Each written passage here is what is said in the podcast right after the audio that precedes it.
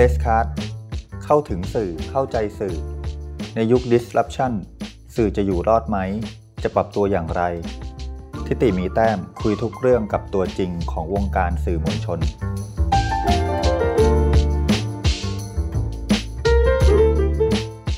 สวัสดีครับคุณผู้ฟัง วันนี้ผมอยากชวนคุณผู้ฟังมาร่วมสนทนากับ Photo Journalist หรือว่าช่างภาพสายข่าวนะครับ ช่างภาพสายข่าวเป็นอีกหนึ่งหมวดหนึ่งแขนง หรือว่าสาขาที่เวลาเราพูดถึงสื่อสารมวลชนเราปฏิเสธหรือเลี่ยงที่จะไม่พูดถึงไม่ได้เลย โดยเฉพาะอย่างยิ่งในยุคที่สื่อมวลชนเนี่ยถูกดิสล u p อย่างที่ทราบกันดีนะครับในช่วงหลายปีที่ผ่านมา แต่น้อยที่เราจะเห็นว่า วงการช่างภาพ โดยเฉพาะช่างภาพข่าวโฟโต้จ o ร์นลิสเนี่ยได้รับผลกระทบอย่างไร และเอาเข้าจริงเนี่ยก็อาจจะเป็นด่านหน้าแรก ๆของของสื่อมวลชนเลยก็ว่าได้ที่ที่ได้รับผลกระทบ ที่ค่อนข้างสาหัสสากันอยู่พอสมควร เพราะว่าเอาเข้าจริงแล้วเนี่ยถ้าเราตั้งคำถามกันลึกๆว่าภาพข่าวสำคัญอย่างไรเนี่ย คุณผู้ฟัง โดยเฉพาะคนที่อ่านคอนเทนต์ออนไลน์หรืออ่านหนังสือพิมพ์มาก็อาจจะไม่ได้ตั้งคำถามแล้วใช่ไหมครับ เพราะว่าคำถามมันไปอยู่ที่คอนเทนต์ที่เป็นตัวหนังสือเสียมากกว่า วันนี้ผมอยู่กับปาล์มพนุมาสงวนวงศ์นะครับ ก็เป็นช่างภาพข่าว ที่เราอยากชวนมาคุยกับคุณผู้ฟังว่าทำไมเขาถึงก่อตั้งสำนัก ข่าวภาพที่ชื่อ TNP หรือ Thai New Pic ขึ้นมานะครับ ก็เราจะคุยกันยาวๆ แล้วก็ให้ปามอธิบายยาวๆว่า การเกิดขึ้นของ Thai New Pic ที่เป็นเอเจนซี่ลูกของไทยเพียวๆร้อยเปอร์เซ็นเลยเนี่ยทำงานอย่างไร แล้วเขาปรับตัวแล้วเขาอยู่รอดยังไงในสนามข่าวรายวันที่ไม่ใช่องค์กรใหญ่ ไม่ได้มีเงินหลัก 10 ล้านร้อยล้านในการทำองค์กร แต่ว่ารันงานกันด้วย คนประมาณ 3-4 คนอย่างมาก สวัสดีครับปาล์มครับ สวัสดีครับ ทราบว่าเคยทำงานเป็นช่างภาพที่มติชนเนาะครับเมื่อหลายสิบปีก่อน แล้วก็ย้ายมาทำงานภาพที่ที่บางกอกโพสต์ครับใช่ไหมฮะ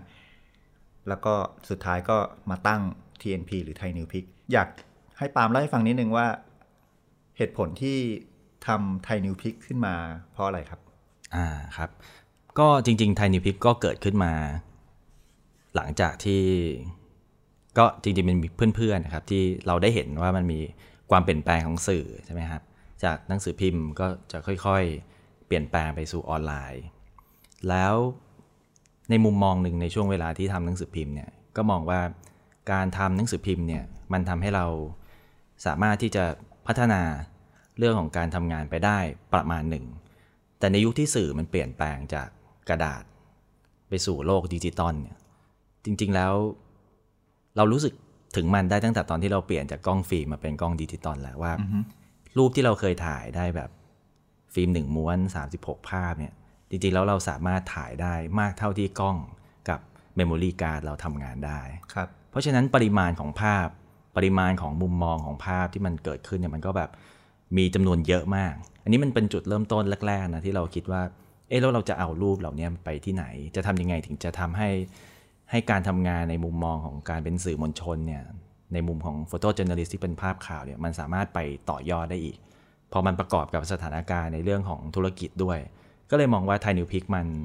น่าจะตอบโจทย์ในช่วงนั้น ตอนนั้นมันยังไม่ได้มีชื่อหรอก แต่เราก็คิดว่า model model หนึ่งที่เราอยากทำก็คือว่า เอ๊ะเราจะคิดทำโต๊ะช่างภาพกลางๆ ได้ไหม เพื่อมาตอบสนองต่อความต้องการของสื่อออนไลน์ที่เขากำลังจะขยายตัว หรือว่าเปิดมากขึ้น โดยมองว่าถ้าสมมติว่าเราเคยรู้จักสื่อที่เป็นสำนักข่าวต่างประเทศครับขายภาพขายข่าวให้กับสื่อไทย เราก็มาดูกันว่าจริง ๆ แล้วมันมีสื่อที่เป็นสำนักข่าว ไทย ๆ ที่ขายรูป ให้กับคนไทยกันเองหรือเปล่า ก็ไม่เห็นว่าอันเนี้ยมันเป็นช่องว่างอย่างหนึ่งที่มันอาจจะยังไม่มีหรือมีก็เป็นลักษณะฟรีแลนซ์ที่ทำแบบส่วนตัวครับก็เลยมามองว่า ตรงนี้มันเป็นโอกาสในทางธุรกิจอย่างหนึ่งที่ ถ้าสมมติว่าเราเริ่มต้นทำมัน มันอาจจะเป็นโอกาสที่ทำให้เราสามารถที่จะสร้างพื้นที่ในการทำงานภาพข่าวได้มากขึ้น ก็เลยก็เลย ตัดสินใจลาออกจากงานประจำเพื่อมาเริ่มต้นทำ Thai News Pix ตั้งแต่ตอนนั้น Thai News Pix นี่เริ่มมาประมาณช่วงวันที่เท่าไหร่ปีไหนครับ อันนี้อาจจะลง detail นิดนึง ก็จริง ๆ แล้ว จริง ๆ แล้วมันก็เริ่มขึ้นมาประมาณสักสองถึงสามปี แต่ว่าเมื่อประมาณ 2 ปีที่แล้วนะครับ ผมก็จดทะเบียนบริษัท ก็ตั้งเป็นบริษัท Thai News Pix ขึ้นมาก็ปีนี้ก็เป็นปีที่2นะครับ มันเริ่มต้นเมื่อปี 61ครับใช่ไหมครับ มันก็ จุดเริ่มต้นของมันในลักษณะที่ที่เราสร้างขึ้นมาเดิมทีมันมันคล้าย ๆ กับว่าเรารวมรวมตัวของคนที่เป็นช่างภาพข่าวเนี่ยมาทำงานร่วมกัน แต่ช่วงแรก ๆ ผมมักจะคุยกันในกลุ่มพวกเราเสมอว่า จริง ๆ แล้วเราไม่ได้มาทำธุรกิจนะเราตั้งใจที่จะมาทำความฝันของเราให้เป็นจริงมากกว่า คือ เราอยากเปิดพื้นที่ของคนทำงานภาพข่าวให้มันกว้างขึ้น แล้วก็หลาย ๆ ครั้งเรามาตั้งคำถามถึงการทำงานว่า ถ้าเราอยากจะเป็นช่างภาพข่าว ที่เป็นมืออาชีพ เราควรจะไปต่อกันยังไง แทนที่ว่าเราจะทำงานอยู่กับลักษณะที่เป็นงานประจำก็ต้องยอมรับว่าต่อให้เราเป็นช่างภาพข่าว เปลี่ยนพื้นที่ในการทำงานเปลี่ยนคอนเทนต์เปลี่ยนประเด็นไปเรื่อยนะแต่ในเมื่อเรายังทำงานประจำเราก็เป็นพนักงานบริษัท เราก็จะคล้ายๆกับทำงาน routine ไปเรื่อยนะมันก็เหมือนกับทำไปนานๆก็จะไม่ค่อยพัฒนาก็รู้สึกว่าไอ้การมีพื้นที่แบบ Thai News Pix เนี่ย มันน่าจะช่วยทำให้ความฝันของคนที่รักในอาชีพ ช่างภาพข่าวจริงๆเนี่ยมันไปต่อได้ก็เลยคิดว่า เริ่มต้นตั้งมันขึ้นมาให้มันเป็นลักษณะคล้ายๆ กับเป็นสำนักข่าวภาพ แล้วก็นำเสนอมุมมองประเด็นข่าวต่างๆ โดยอาศัยภาพข่าวอย่างเดียว เราไม่มีเนื้อข่าวยาวๆ เรามีแต่ภาพบวกแคปชั่นคำบรรยายภาพประมาณนั้นอะ แล้วก็นำเสนอมันออกไปในลักษณะที่มันเป็นภาพข่าวที่เราคิดว่ามันน่าจะตอบโจทย์ ของการเล่าเรื่องประเด็นในสไตล์ของช่างภาพข่าวทั่วๆไปได้ขณะเดียวกันก็พยายามหามุมมองใหม่ๆ ที่มันเพิ่มเติม แล้วก็ให้มันมีลักษณะเฉพาะของความเป็น TNP เข้ามาอืมคือถ้าย้อนกลับไปเนี่ยผมถามเชิงเปรียบเทียบนิดนึงว่า เวลาถ่ายให้องค์กรหรือหนังสือพิมพ์ที่ที่ที่มันมีมาก่อนความเป็นคอนเทนต์ออนไลน์อะเนาะวัฒนธรรมการทำงานโฟโต้จ o ร์น l ลิสต์ไทยมันเป็นยังไง คือปาล์มก็ผ่านมาตั้งแต่ยุคกระดาษเนาะแล้วก็พอมาทำ Thai News Pix เนี่ยมันมันทำให้ตัวเองต้องปรับวิธีการทำงานใหม่อย่างไรไหมก็จริงๆ ในช่วงแรกๆก็ไม่ได้ปรับเยอะ เราก็อาศัยความรู้กับประสบการณ์ที่เราทำงานในหนังสือพิมพ์นั่นแหละมาช่วยเป็นพื้นฐานเพียงแต่ว่าเวลาที่เราทำงานหนังสือพิมพ์เนี่ยก็ต้องยอมรับว่าพื้นที่ในการนำเสนองานมันน้อยหนึ่งงานมันอาจจะ มันอาจจะลงหน้าหนึ่งได้แค่รูปเดียว แล้วก็ในหนึ่งวันมีช่างภาพจำนวนหลายคนที่ถ่ายรูป แล้วก็มีรูปจำนวนมากที่ไม่ได้ไม่ได้ถูกใช้ เพราะว่าไม่มีพื้นที่จะลงใช่ไหมฮะเพราะฉะนั้นเวลาที่เรามาคิดตอนที่เราทำ Thai News Pix เนี่ยเราก็คิดว่า ก็ในเมื่อเรามีพื้นที่อยู่บนสื่อออนไลน์ของเราเอง มีพื้นที่อยู่บนเพจ แล้วก็แน่นอนว่าเราก็พยายามทำงานกับลูกค้าที่เป็นสื่อออนไลน์ด้วยนะครับ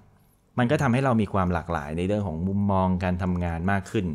มันก็อาศัยว่าเดิมทีเราเคยใช้ภาพพวกนี้ลงหนังสือพิมพ์แค่รูปเดียว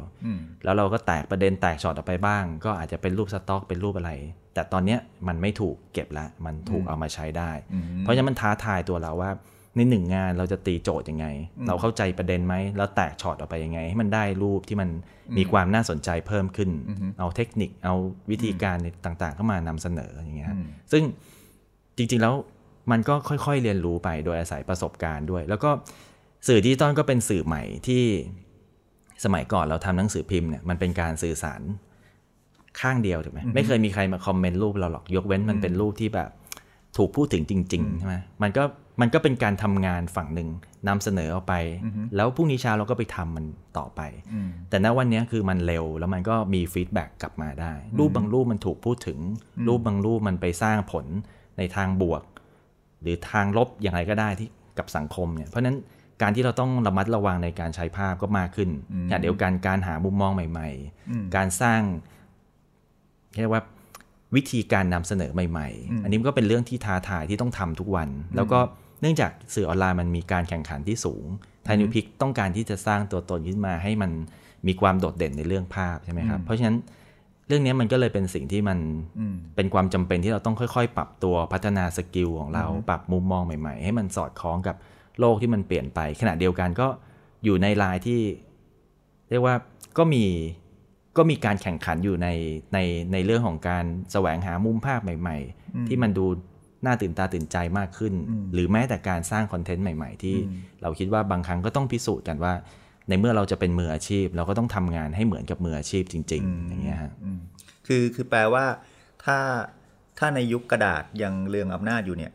ช่างภาพข่าวเนี่ยถ้าไม่รู้เลยว่าใครดูงานเราบ้างใช่ไหมแล้วก็คืออย่างน้อยเราไม่รู้ feedback แน่ๆ อาจจะเป็นใช่ feedback ใช่จากบรรณาธิการ หรือว่าหัวหน้าช่างภาพเท่านั้นเองใช่ไหมถูกถูกแล้วก็อิสระในการเลือกภาพก็เกี่ยว เพราะว่าหนังสือพิมพ์ส่วนใหญ่ ก็กองบรรณาธิการก็ก็จะมีสเต็ปหลายขั้นใช่ไหมมันอาจจะเป็น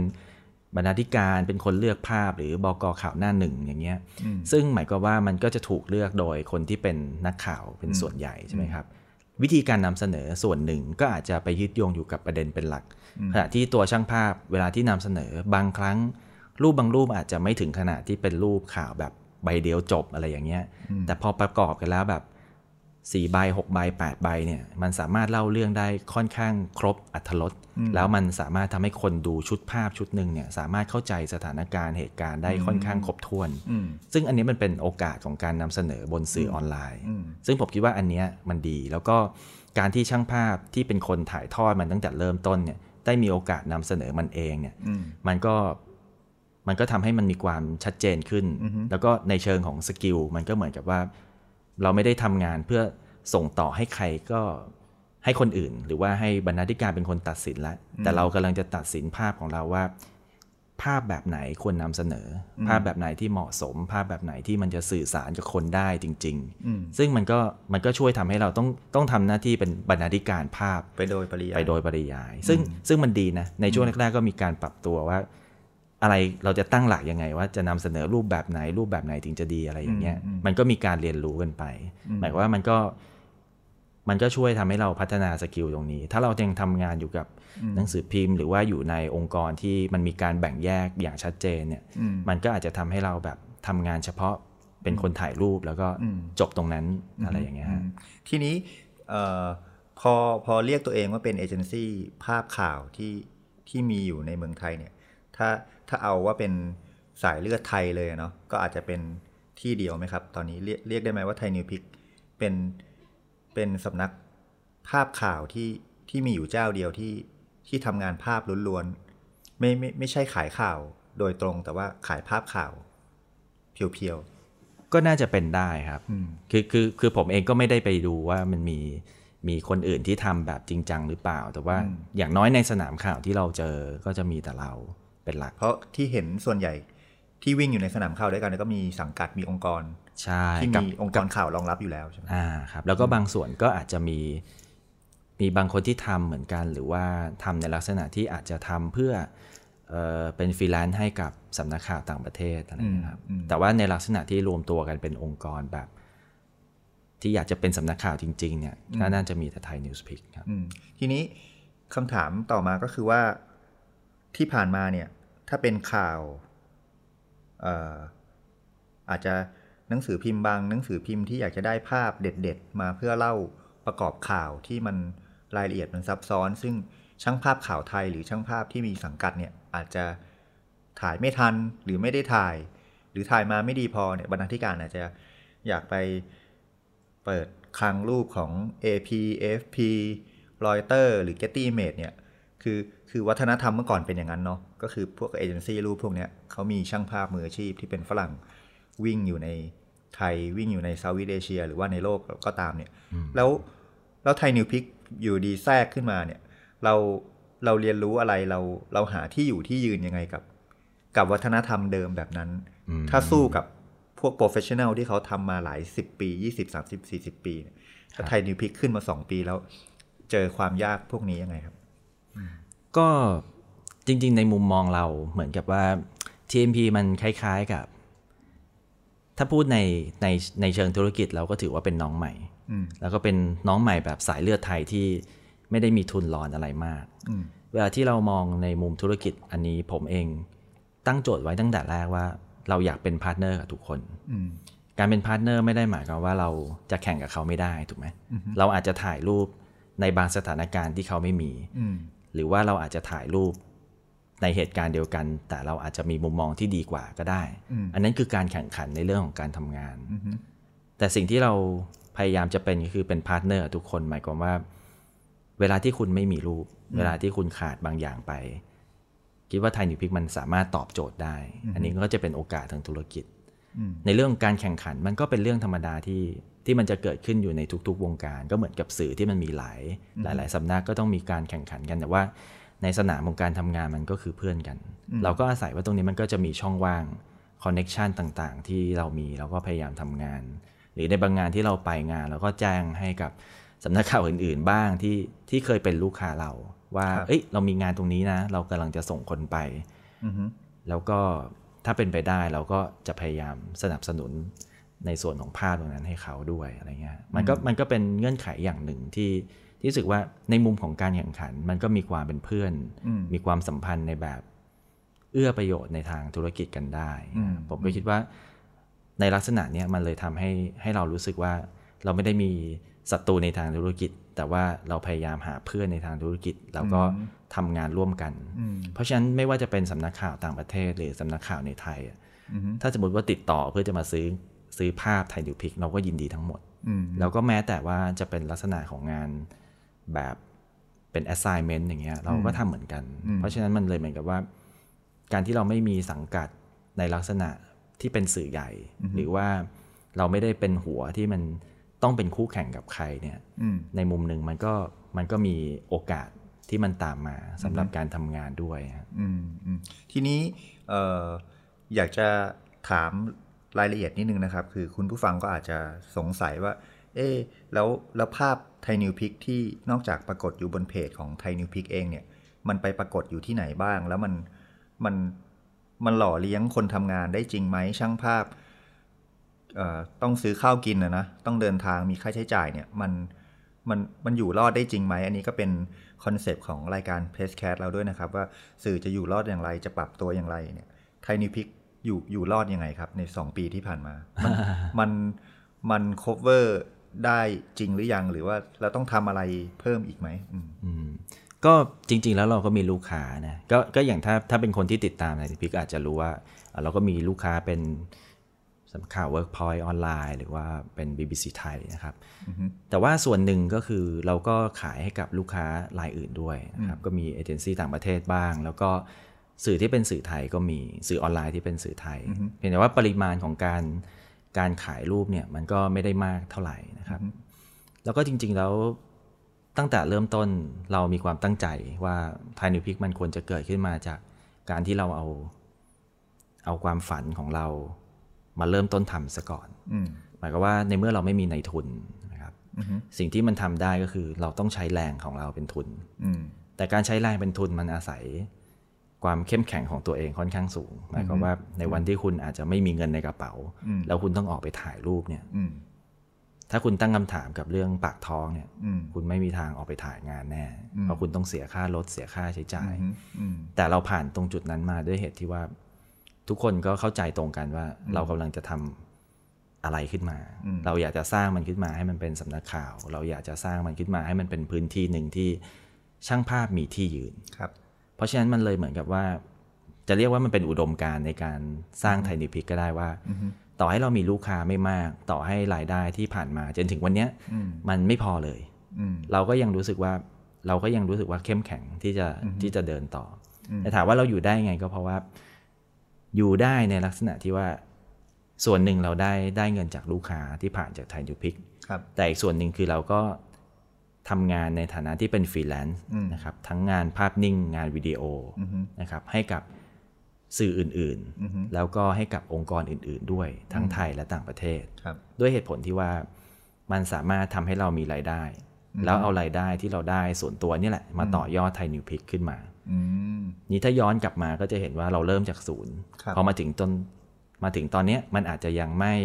แข็งแรงมากพออแต่ผมก็คิดว่าทุกคนก็เริ่มนิ่งอยู่กับอืมการทำงานแบบเนี้ยทั้งที่เราก็มีเป้าหมายนะว่า ถ้าวันหนึ่งมันมันเติบโตได้มากกว่านี้ มีลูกค้ามากกว่านี้ เราก็อยากจะพัฒนาหรือขยายมันขึ้นไปนะครับแล้วก็ในช่วงแรกๆจริงๆเรามีช่างภาพประจำอยู่แค่ 2 คนเองอืมแล้วก็ปีนี้เราก็มีช่างภาพมาเพิ่มอีกคนหนึ่งก็ช่วยเสริมทีมทำให้เรามีมุมมองภาพที่มันหลากหลายขึ้นครับแล้วก็มีปริมาณภาพเยอะขึ้นอือฮึซึ่งแน่นอนเราก็คาดหวังว่ามันก็ จะทำให้เรามีผลงานมากขึ้น แล้วก็มีลูกค้ามากขึ้นอืมมันก็จะมาตอบตอบโจทย์ว่าในเมื่อเราสร้างมันขึ้นมาประมาณนี้ มีคนรู้จักมากขึ้นใช่ไหมครับ เราก็พยายามจะขยายงานด้วยการมีผลงานแล้วก็จริงๆแล้วก็จะมีอีกหลายอย่างที่มันเป็นโปรดักที่เราอยากจะทำด้วย เพราะว่าหลาย ๆ ครั้งเราทำงานให้กับคนอื่นในฐานะที่เป็นฟรีแลนซ์เนี่ยอืมมันก็อาจจะมันก็อาจจะต้องใช้ skill อย่างอื่น อย่างเช่น ตอนนี้ Thai News Pix ทำ ภาพนิ่งเป็นหลักถูกไหมครับในในบรรดาลูกค้าที่เรามี แต่จริงๆแล้วเราสามารถทำงานวิดีโอได้อืมซึ่งงานวิดีโอก็มี benefit ของมันเหมือนกันครับมันก็สามารถที่จะสร้างรายได้กลับขึ้นมาให้กับกับบริษัท เพราะฉะนั้นมันก็เหมือนกับเราก็พยายามที่จะนำเสนองานพวกนี้ให้กับลูกค้าใหม่อืมๆก็เป็นการสร้างโอกาสที่ต่อให้วันนี้ยังติดลบอยู่ ผมก็คิดว่าทุกคนก็พร้อมที่จะอืมหาโอกาสใหม่ ๆ แล้วก็พยายามใช้โอกาสตรงเนี้ยในการเพิ่มรายได้ให้กับบริษัทคือน่าสนใจนะครับตะกี้ที่ปามบอกว่าพยายามหาที่ยืนที่ที่สามารถเหมือนกับว่าภาคภูมิใจที่จะเรียกตัวเองว่าเป็นโฟโต้จ o ร์น l ลิสต์ได้โดยที่ โอเค วัฒนธรรมการทำงานสื่อที่ผ่านมามันก็พูดในนามหนังสือพิมพ์ฉบับหนึ่งใช่ไหมซึ่งประกอบไปด้วยพิสูจน์อักษร นักข่าว บรรณาธิการ กองบรรณาธิการช่างภาพ แล้วก็คนทำเรียงพิมพ์อะไรก็ว่าไปเนาะแต่ว่า คุณผู้ฟังไม่รู้จะจะจะรู้สึกเหมือนผมหรือเปล่านะครับ แต่ว่าภาพข่าวส่วนใหญ่ที่ผ่านมาเนี่ยเรามักจะมองมันในฐานะภาพประกอบ ภาพประกอบข่าวใช่ไหมแต่ว่าไทยนิวพิกก็พยายามทำให้เห็นว่าภาพข่าวมัน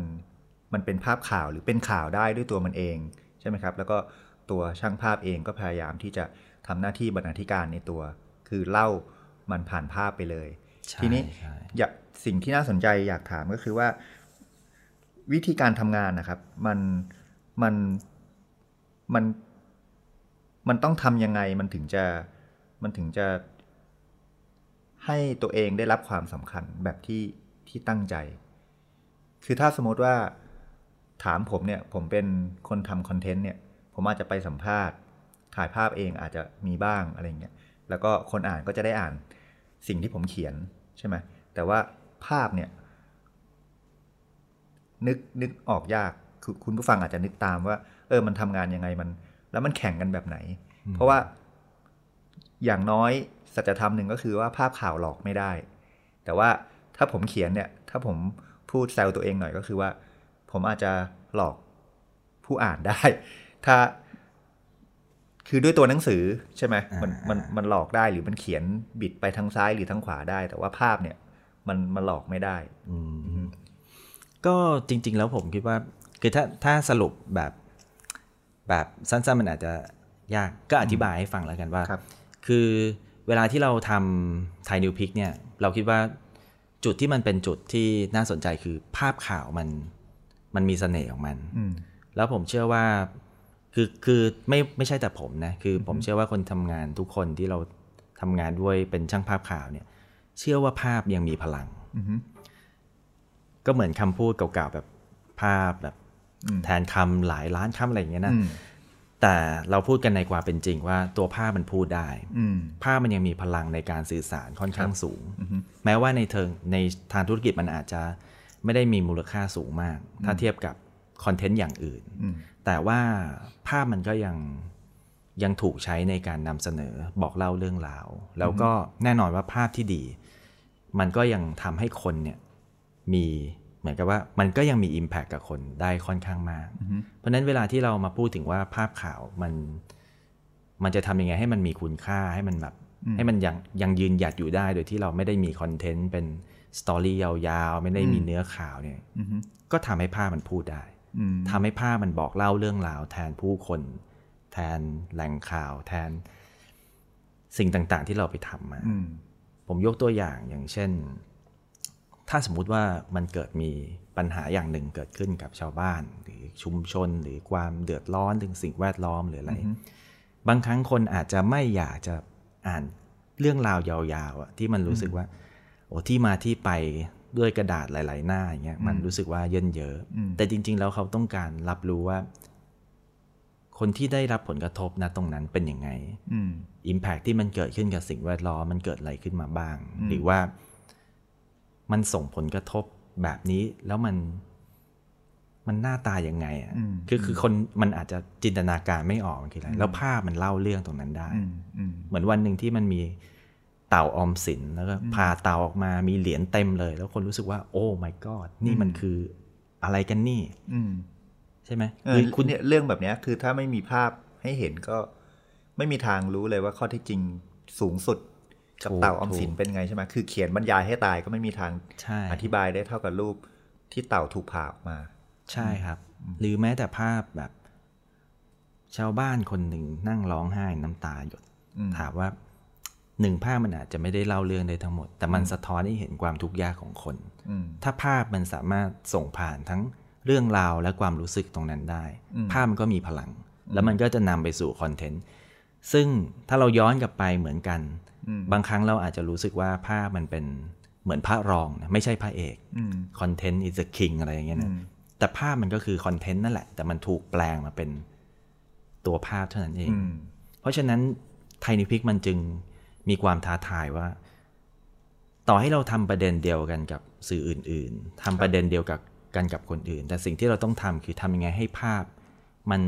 ถูกนำเสนอออกไปในลักษณะที่เข้าถึงคนให้มากอืมเล่าเรื่องราวให้ได้มากอืมถ้าภาพมันเล่าได้ มันทัชคนได้ มันสื่อสารได้จริงอืมๆมันก็ไม่จำเป็นต้องอ่านเรื่องยาวอืมๆแล้วถ้าเป้าหมายมันชัดคือ มันต้องการสร้างความเปลี่ยนแปลง แล้วภาพมันดีจริง ๆ มันก็นำไปสู่ความเปลี่ยนแปลงได้อืมจริง ๆ ไทยนิวพิมันอาจจะแบบ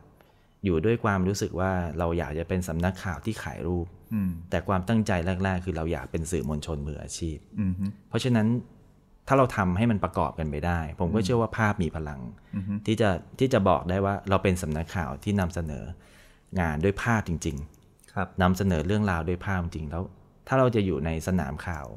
แล้วอยู่ได้นานก็คือการทำยังไงก็ได้ ให้ภาพมันสื่อสาร แล้วถึงผู้คนได้จริง เพราะฉะนั้นโจทย์เนี้ยมันเลยเป็นโจทย์ที่ว่า ต้องทำงานให้มันมากเพื่อที่จะแบบว่าทำยังไงก็ได้ให้ภาพมันดูแตกต่าง หรือต่อให้เป็นภาพเดียวกันกับคนอื่นน่ะอืมวิธีการนำเสนอก็อาจจะแตกต่าง ซึ่งอันนี้มันก็เป็นส่วนหนึ่งที่พยายามทำมา แล้วก็กำลังจะปรับต่อไป เพื่อให้มันสามารถทำได้จริงครับอืมคือคืออาจจะสังเกตได้จากเอ่อการการเสพภาพหรือเสพคอนเทนต์ในสื่อดิจิทัลตอนนี้อะเนาะว่าอย่างน้อยเนี่ยใน สิบปีที่แล้วเนี่ยเราอาจจะเห็นรูปข่าวรูปหนึ่งลงบนหน้าหนึ่งหนังสือพิมพ์ แล้วดูพาดหัว ถ้ามันดึงดูดมากพอก็เข้าไปอ่านเนื้อในใช่ไหมใช่แต่ตอนนี้คือเราเห็นว่ารูปข่าวเนี่ยมันไม่ได้แค่รูปเดียวแล้วในในสื่อออนไลน์ โดยเฉพาะในไทยนิวพิกเองเนี่ยก็เห็นว่าตอนหนึ่งเรื่องเนี่ยมันมีรูปมากกว่า 3 4 รูป บางทีก็เป็น 6 7 8 9 0 รูปเลย ใช่ คือไอ้เทรนด์แบบนี้มันมันเกิดขึ้นเพราะอะไรครับ ก็ผมคิดว่ามันก็เป็นเรื่องแบบ คือมันมันเคยมีการค่อยๆ ปรับเปลี่ยนมานะ เหมือนกับว่าเรื่องของ storytelling เรื่องของการใช้ภาพแนวแบบ documentary มาเล่าข่าวอืมหรือว่าเป็น photo story อย่างเงี้ยอืมเพื่อให้คนมันสามารถที่จะนำเสนอเอ่อคือให้นำเสนอให้กับคนได้มากใช่ไหมครับอืมแต่ผมคิดว่ามันเปลี่ยนไปเพราะว่าพื้นที่ในการนำเสนอมันเปลี่ยนไปแพลตฟอร์มมันเปลี่ยน พอแพลตฟอร์มมันเปลี่ยน มันก็มีช่องทางมีโอกาสมากขึ้น ก็เหมือนหนังสือพิมพ์ หนึ่งข่าวอาจจะถูกใช้ได้แค่หนึ่งใบภาพหนึ่งใบใช่ไหมครับ เพราะฉะนั้นมันก็มีโอกาสใช้งานได้น้อย การที่จะมีภาพชุดบนหน้าหนังสือพิมพ์เนี่ย ถ้าตีว่าเป็นมูลค่ามันมหาศาลถ้าเทียบกับโฆษณาหนึ่งหน้าใช่ไหมฮะอืมแต่ว่าแน่นอนว่าในคอนเทนต์ที่สำคัญเขาก็อาจจะมีมีการตัดสินใจใช้ภาพชุด แต่บนสื่อออนไลน์เราไม่ได้เสียอะไร ขณะเดียวกันภาพก็อย่างที่บอกว่า ยิ่งภาพมีพลังเท่าไหร่ มันยิ่งสื่อสารได้มากเท่านั้นอืมภาพที่หนึ่งภาพ มันเล่าเรื่องได้โอเค เราก็ใช้พื้นที่แค่หนึ่งภาพก็ได้อือฮึแต่ถ้ามันต้องใช้ภาพ4ใบ6ใบ หรือแม้แต่10 กว่าใบ เพื่อจะรายงานสถานการณ์ที่มันเกิดขึ้นแล้วมันเข้าถึงคนได้มากกว่า ก็ควรต้องทำอืมวิธีการนำเสนอก็ต่างไปอย่างเช่น บางทีใช้ภาพหนึ่งภาพประกอบกับเทคอือฮึคนก็รู้แล้ว แล้วก็สามารถที่จะเข้าใจประเด็นได้ด้วยภาพภาพเดียว มันก็ไม่จำเป็นต้องไปเสียดายรูปที่เหลือออืมแต่บางครั้งบางเหตุการณ์มันจำเป็นต้องมีสตอรี่ยาวๆ แล้วภาพเนี่ยมันสามารถที่จะมีเป็นสิบใบเพื่อจะเล่าสิ่งที่มันแตกต่างกัน เพื่อให้คนเข้าใจบริบทของสตอรี่นั้นๆ ได้ เพราะฉะนั้นเราก็ใช้รูป 10 กว่าใบก็ได้ 12 ใบเพื่อจะเล่าทั้งหมดของเหตุการณ์แล้วให้คนมันสามารถที่จะเข้าใจสิ่งที่เกิดขึ้นได้จริงอืมเพราะฉะนั้น ถ้าเราจะใช้ภาพบนสื่อออนไลน์ ณ ปัจจุบันมันจึงกลายเป็นว่า มันไม่มีขอบเขตหรือข้อจำกัด ไม่มีกฎตายตัวด้วยซ้ำไป บางคนบอกว่าต้องมี 6 ภาพมันถึงจะมันถึงจะดีดึงดูดให้คนมาดู แล้วก็ยอดของคนที่เข้ามาดูมันอาจจะมากขึ้นหน่อยอืมแต่ว่าสุดท้ายแล้วมันก็ไม่ได้ตอบโจทย์ได้ทุกอย่างใช่ไหมครับเพราะฉะนั้นบนพื้นที่ที่มันเป็นสื่อออนไลน์ที่มันเปลี่ยนแปลงไปเนี่ย ผมคิดว่าตัวภาพเนี่ยมัน สามารถที่จะขยับปรับเปลี่ยนเปลี่ยนแปลงได้ วิธีการเล่าเรื่องก็เปลี่ยนไปอืมยกยกตัวอย่างให้ฟังหน่อยได้ไหมครับว่า งานที่มีมากกว่าสามสี่รูปที่ลงในไทนิวพิกเนี่ยเพื่อที่จะเล่าให้มันให้มันเป็นเรื่องโดยตัวมันเองให้เรื่องมันกลมให้มันเห็นหลายมิติเนี่ย มีมีเรื่องไหนที่ Thai News Pix ทำแล้ว แล้วมันมันฟังก์ชันกับการทำงานภาพข่าวเป็น storytellingอืม จริงๆก็นึกยาก เพราะว่ามันก็ทำอยู่ทุกวัน เพราะว่าส่วนใหญ่เราก็ใช้รูปหลายใบใช่ไหมครับอ่าผมคิดว่าวิธีการเล่าเรื่องที่มันมีความหลากหลาย พวกเนี้ยมันก็เกิดขึ้นได้หลายแบบนะ เอาเป็นว่าถ้าถ้ามองในมุมการทำงานคือ ในหนึ่งเหตุการณ์บางทีอย่างเช่นอะเหตุการณ์ที่โคราชที่ผ่านมาอืมเรื่องกราดยิงเนี่ยครับมันก็จะมีรูปภาพที่ค่อนข้างหลากหลายอืมก็จะมีบริบทบางอันที่เราเล่าด้วยภาพ ที่มันมีปริมาณเยอะอย่างครับเช่น ในเรื่องของการที่เจ้าหน้าที่เข้าไปช่วยตัวประกันที่หรือว่าเป็นประชาชนที่ติดอยู่ในห้างใช่ไหมครับครับอันเนี้ยเราก็จะใช้รูปที่หลากหลายหน่อย เพื่อให้เห็นมุมมองต่างๆ เห็นอารมณ์เห็นปฏิบัติการของเจ้าหน้าที่บางส่วนที่พอจะเผยแพร่ได้ครับเพื่อให้คนได้เห็นว่าในสถานการณ์นั้นเป็นยังไงโลเคชันเป็นยังไงบ้าง วิธีการเข้าไปช่วยเหลือเป็นยังไงบ้าง แล้วก็คนที่ออกมาเขาปลอดภัยแล้วนะอืม เราต้องใช้ใช้รูปหลายใบเพื่อให้มันเห็นภาพรวมใช่ไหมฮะอืมอันนั้นก็ก็คือส่วนหนึ่งที่เล่าลำดับเหตุการณ์อืมมันก็อาจจะไม่ได้เป็นสตอรี่เทลลิงอะไรแต่ว่ามันทำให้คนได้เห็นภาพที่มันปฏิปต่อกัน แล้วรู้ว่าสถานการณ์ตรงนั้น ใครอยู่ที่ไหนอะไรยังไง เหตุการณ์เกิดขึ้นยังไง คนปลอดภัยไหมเจ้าหน้าที่ทำงานยังไง แล้วภาพรวมของสถานที่คืออะไรอืมคนที่ไม่ได้ไปอยู่ตรงนั้น ก็เหมือนกับอยู่ในที่เกิดเหตุ แล้วสามารถที่จะรับรู้ได้ว่าเกิดอะไรขึ้นอืม บางภาพเราใช้ภาพเดียว อย่างเช่น ในภาพวันที่สองเราใช้รูปเจ้าหน้าที่ตำรวจ หน่วยเฉพาะกิจกอดกัน เราใช้รูปนั้นรูปเดียวเพื่อพูดถึงความสูญเสียที่เกิดขึ้นกับเจ้าหน้าที่อืมเน้นอารมณ์ความรู้สึกอืมถามว่าเรามีรูปที่แบบเจ้าหน้าที่อาจจะร้องห่มร้องไห้ หรือว่ามีรูปที่มันเป็นความสูญเสียที่มันรู้สึกว่ารุนแรงทางอารมณ์ก็มีเหมือนกัน เพียงแต่ว่าเรารู้สึกว่า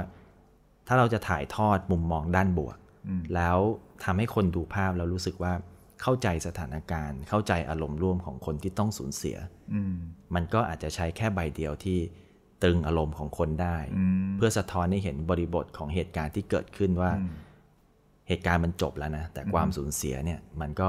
นำมาสู่ความโศกเศร้าอย่างไรบ้างอืมมันคือความเสียสละของคนคนหนึ่งหรือของทีมงานเจ้าหน้าที่หรืออะไรอย่างเงี้ย หรือแม้แต่ชาวบ้านที่ต้อง ตกเป็นเหยื่อของเหตุการณ์อย่างเงี้ยอืมซึ่งบางทีรูปรูปเดียวที่สื่ออารมณ์ได้ก็ก็พอแล้วไม่จำเป็นต้องมีภาพชุดของคนเหล่านั้นก็ได้อย่างเงี้ยนะก็เป็นตัวอย่างหนึ่งอืมซึ่งซึ่งพวกเนี้ยมันก็เป็นเรื่องที่บางครั้งเราก็คุยกัน เพราะว่าในวิธีการทำงานก็คือว่าในแต่ละคอนเทนต์ในแต่ละเหตุการณ์ บางครั้งก็อาศัยว่าในในทีม TNP เราก็จะคุยกันว่าเฮ้ยวิธีการเล่าเรื่องถ้าเป็นสถานการณ์อย่างนี้ ใช้หลายใบน่าจะดีกว่า ให้ลงเป็นแกลเลอรี่เป็น photo gallery เลยเพื่อให้คนได้เห็น บางคนแค่อยากมาดูรูปครับอยากมาซึมซับอืมเขาเรียกว่า ให้ใกล้ชิดกับกับเหตุการณ์ณ์ ขณะที่บางคนต้องการรู้ content ข่าว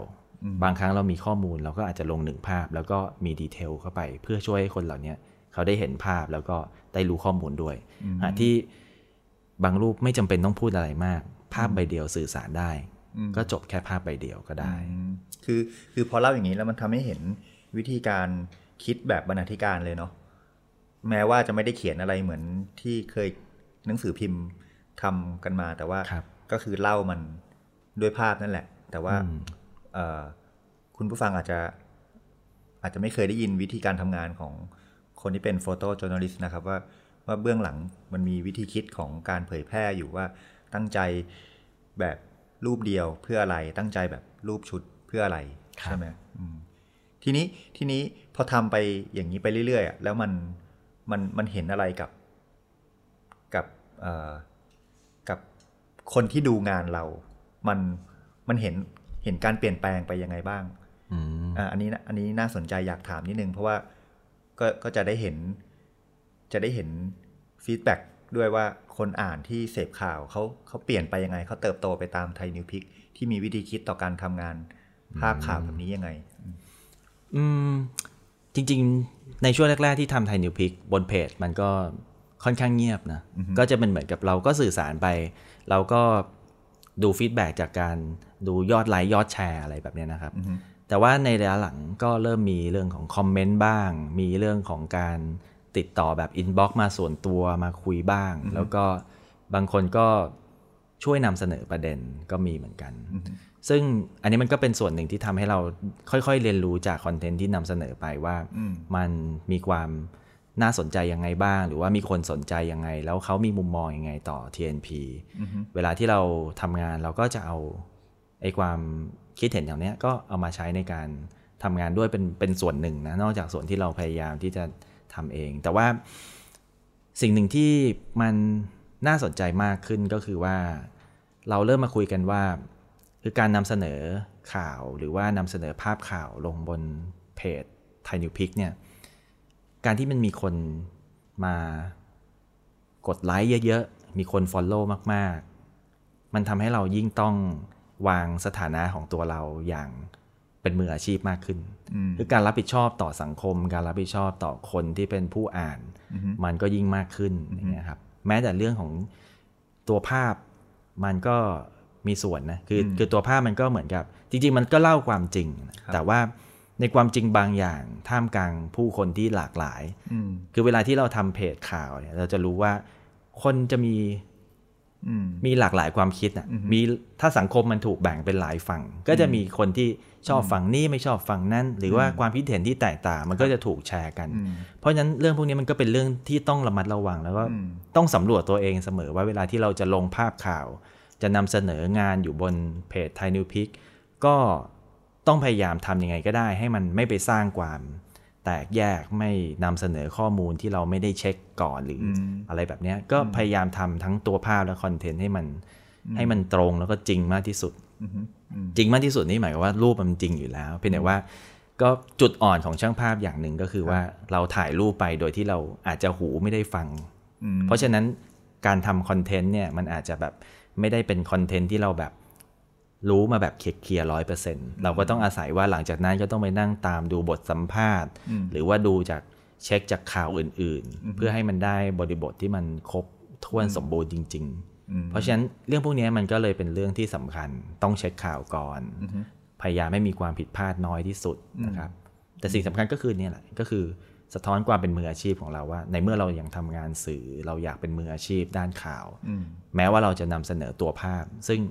ภาพมันเล่าเรื่องได้ส่วนหนึ่ง แต่ที่เหลือก็คือว่าความรับผิดชอบที่เราต้องมีต่อสังคม ต่อคนที่ดูเพจเรา หรือแม้แต่คนที่เป็นแหล่งข่าวว่า ลงไปแล้วทำไงให้เขาไม่ได้รับผลกระทบ หรืออะไรแบบเนี้ยก็ก็เป็นสิ่งที่ค่อยๆ เริ่มต้นขึ้นมา แล้วก็ตระหนักอยู่เสมอว่าเรื่องนี้เป็นสิ่งสำคัญอืมอืมคือเท่าที่ฟังมาเนี่ยนอกจากพยายามที่จะยืนระยะให้ได้ ตั้งแต่เริ่มต้นมาในช่วงสองปีที่ผ่านมาเนาะ แล้วก็ความพยายามที่จะให้เป็นสื่อมืออาชีพให้ได้เนี่ย ก็ก็ถือว่ามีความยากพอสมควรใช่ไหมก็ยากครับเออคือเริ่มจากถ้าเริ่มจากคนคนที่คือถ้าเราเริ่มต้นมันเหมือนกับ เริ่มต้นจากคนที่ไม่มีใครรู้จักอือฮึจนกลายเป็นเริ่มมีคนรู้จัก แล้วต้องอธิบายตัวตนอย่างเป็นมืออาชีพอืมมันต้องใช้ระยะเวลาพอสมควรอืมความไว้วางใจนะผมว่ามีส่วนนะสำคัญมากอืม ทีนี้คือคือพอเทรนของโฟโต้จ o ร์น a ลิสมันมันเป็นแบบเนี้ยโดยเฉพาะเท่าที่ไทยนิวพิกเห็นแล้วก็พยายามสร้างขึ้นมาด้วยตัวเองเนี่ยแล้วแล้วถ้ามองไปข้างหน้าตอนนี้ความยากของการเป็น photojournalist มันคืออะไรครับ ถ้าเรามองเห็นว่าองค์กรสื่อส่วนใหญ่กำลังล้มหายตายจากออย่างเช่นที่รอยสเตอร์ก็เขาก็มีช่วง ปี 2 ปีที่ผ่านมาก็มีประกาศใช่ไหมว่าไม่ให้ช่างภาพส่ง raw file แล้วต้องก็เป็น JPEG เท่านั้นช่างภาพก็ต้องปรับวิธีการทำงานอะไรเงี้ยแต่ว่าของไทยนิวพิกล่ะความความยากในการไปข้างหน้า นอกจากยืนระยะให้ได้ นอกจากต้องเป็นมืออาชีพให้ได้ทำให้เกิดความไว้วางใจ มีมีอะไรที่รู้สึกท้าทายไหมครับผมว่านะณวันนี้สิ่งที่ท้าทายก็คือเรื่องของการสร้างมาตรฐานเพราะว่าคือการทำงานในระยะยาวเนี่ย คือไทยนิวพิกมันอาจจะเติบโตแบบช้าๆ แต่สิ่งที่ต้องทำให้ไวก็คือการสร้างมาตรฐานของตัวเองให้ไวมาตรฐานหมายความว่า ในเมื่อเรามีคนมากขึ้น มีปริมาณงานมากขึ้น การสร้างความเชื่อถือให้กับลูกค้าหรือคนที่มาติดตามบนเพจหรือคนที่จะมาซื้อรูปเราในอนาคตเนี่ย มันก็น่าจะเกิดขึ้นมาจากงานที่มันมีมาตรฐานเชื่อถือได้ แล้วก็ มีคุณภาพดีด้วยใช่ไหมครับ เพราะฉะนั้นมันก็เหมือนกับอันนี้มันเป็นสิ่งที่ทำให้เรายืนอยู่ได้ในระยะยาวแล้วก็ในเรื่องธุรกิจมันก็ ผมคิดว่าไม่ว่าจะทำอะไรก็มีความท้าทายทุกอย่าง เพราะฉะนั้นการที่เราสร้างฐานของตัวเองให้มันมีความเข้มแข็งหรือมั่นคงในเรื่องของคุณภาพงานเนี่ย มันก็ทำให้เรายืนอยู่ได้ในระยะยาวได้จริง คือบางคนรู้สึกว่าปริมาณของรูปที่ขายได้หรือว่า ราคาของภาพมันอาจจะมีผลต่อ ต่อความมั่นคงในทางธุรกิจก็จริง แต่ว่ามันไม่มีอะไรแน่นอน บางทีเราทำงานในลักษณะนี้ถามว่า เราอาจจะไม่ได้คิดอะไรมาก แต่ว่าเราอาจจะไม่มีไรายได้เยอะแต่ถ้าเราไม่มีคุณภาพเนี่ย เราก็จะหาลูกค้าได้น้อยลง มันก็จะติดลบไปเรื่อยๆ แล้วในภาวะเศรษฐกิจต่อให้มันเปลี่ยนแพลตฟอร์มจาก สื่อกระดาษมาเป็นออนไลน์ แต่ออนไลน์ในยุคสมัยนี้ก็เยอะมาก เราก็ไม่รู้ว่าในบรรดาลูกค้าเราถ้าวันหนึ่งเขาเกิดเปลี่ยนแปลง ปรับรูปแบบธุรกิจใหม่ แล้วมันก็อาจจะมีผลกระทบกับเรา แต่สิ่งที่ทำให้เรายืนอยู่ได้คือการที่เรามีงานที่มันมีคุณภาพดี เป็นทางเลือกที่เขามั่นใจว่าจะเลือกเราได้ เพราะนั้นผมเลยคิดว่า คือเวลาที่เรามองข้างนอกโอเค เราก็มองในในเชิงธุรกิจแบบทั่ว ๆ ไป แต่เวลาที่เรามองกลับมาข้างในในทีมของเราคือทำไงให้เรามีความแข็งแรงในเรื่องนี้ มากที่สุดแล้วก็เร็วที่สุดให้ได้ มันก็มันก็น่าจะสร้างเป็นหลักก็เรียกว่าเป็นหลักประกันให้กับตัวเราเองว่า ในเมื่อเรายังมีงานที่ดีอยู่ มีคุณภาพของคนทำงาน แล้วก็มีผลงานอยู่สม่ำเสมอเนี่ยผมก็เชื่อว่า จุดที่เราตั้งใจว่าเราจะยืนระยะอยู่ให้ได้นานเนี่ย มันน่าจะเกิดขึ้นได้จริงอืคือก็ถ้ากลับไปสู่จุดเริ่มต้นก็คือ ความเป็นช่างภาพต้นทุนมันก็คือแรงของ และมุมมองของช่างภาพเอง มันไม่ใช่เรื่องกระดาษหรือไม่ใช่เรื่องแท่นพิมพ์ที่เราต้องมาแบกรับภาระไว้ใช่ไหมครับ เพราะพอโลกมันเปลี่ยนไปเป็นดิจิตอลเนี่ยหมายความว่าเรากดชัตเตอร์หนึ่งครั้งมันมันไม่ใช่มันไม่มันไม่ได้มีแค่ค่าใช้จ่ายของของอุปกรณ์ที่เสื่อมค่าไป แต่จริง ๆ มันก็ประกอบไปด้วยรายได้ด้วยเพราะฉะนั้นเวลาที่เราทำงานเนี่ยสิ่งที่เราควรคิดมาก ๆ เลยก็คือว่า ถ้าเรายังอยากจะทำอาชีพนี้ต่อไป ในในมุมของคนที่เป็นช่างภาพข่าวเนี่ยมันต้องเป็นเหมือนกับ ต้องใช้ทั้งชีวิตให้เป็นช่างภาพข่าว อืซึ่งผมคิดว่าคือการที่ที่เราคิดแบบนี้มันเหมือนกับเดินถนนคุณก็สามารถนำเสนอเรื่องราวของสังคมได้ไปเดินตลาดคุณก็นำเสนอเรื่องราวของเศรษฐกิจได้ โอกาสอยู่ในมือเรา เราแค่ถือกล้องแล้วก็บันทึกมัน แล้วก็นำเสนอออกไปซึ่งอันนี้ผมว่ามันก็ มันก็โอเคนะแล้วก็ยิ่งถ้าเราทำแบบนี้อยู่สม่ำเสมอ จนจนมันกลายเป็นชีวิตเราจริง ๆ คือความเป็น photojournalist มันก็จะผูกติดอยู่กับเราไปในทุก ๆ อย่างที่เราทำซึ่งหมายความว่าในระยะต่อไป ถ้าพูดถึงมูลค่าของมัน มันก็จะกลายเป็นภาพเศรษฐกิจ เป็นภาพภาพประกอบข่าว เป็นภาพแนวสังคมที่นำเสนอไปสู่สังคม ซึ่งสุดท้ายแล้วย้อนกลับมาถึง TNP มันก็ identify ตัวเราว่าเรากำลังมองโลกมองสังคมอย่างไร โดยอาศัยสายตาแบบโฟโต้จ o u r n a l i s t แบบเราใช่ไหมครับ มันก็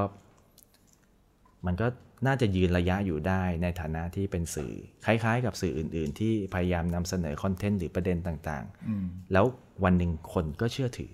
แล้วก็ติดตามครับ ครับคุณผู้ฟังครับ เราก็หวังว่าทัศนะของโฟโต้จ u r n a l i s t ที่ปรากฏอยู่ผ่านบทสนทนาของ ปาล์มพานุมาตรสงวนวงก็อาจจะทำให้คุณผู้ฟังดูภาพข่าวได้ลึกซึ้งขึ้นหรือสนุกขึ้นนะครับ ก็วันนี้ก็ขอบคุณปาล์มมากที่มาเล่าให้ฟังถึงเบื้องหลังและทัศนะของวิธีการทำงานโฟโต้จ u r n a l i s t ขอบคุณมากครับปาล์มครับ สวัสดีครับ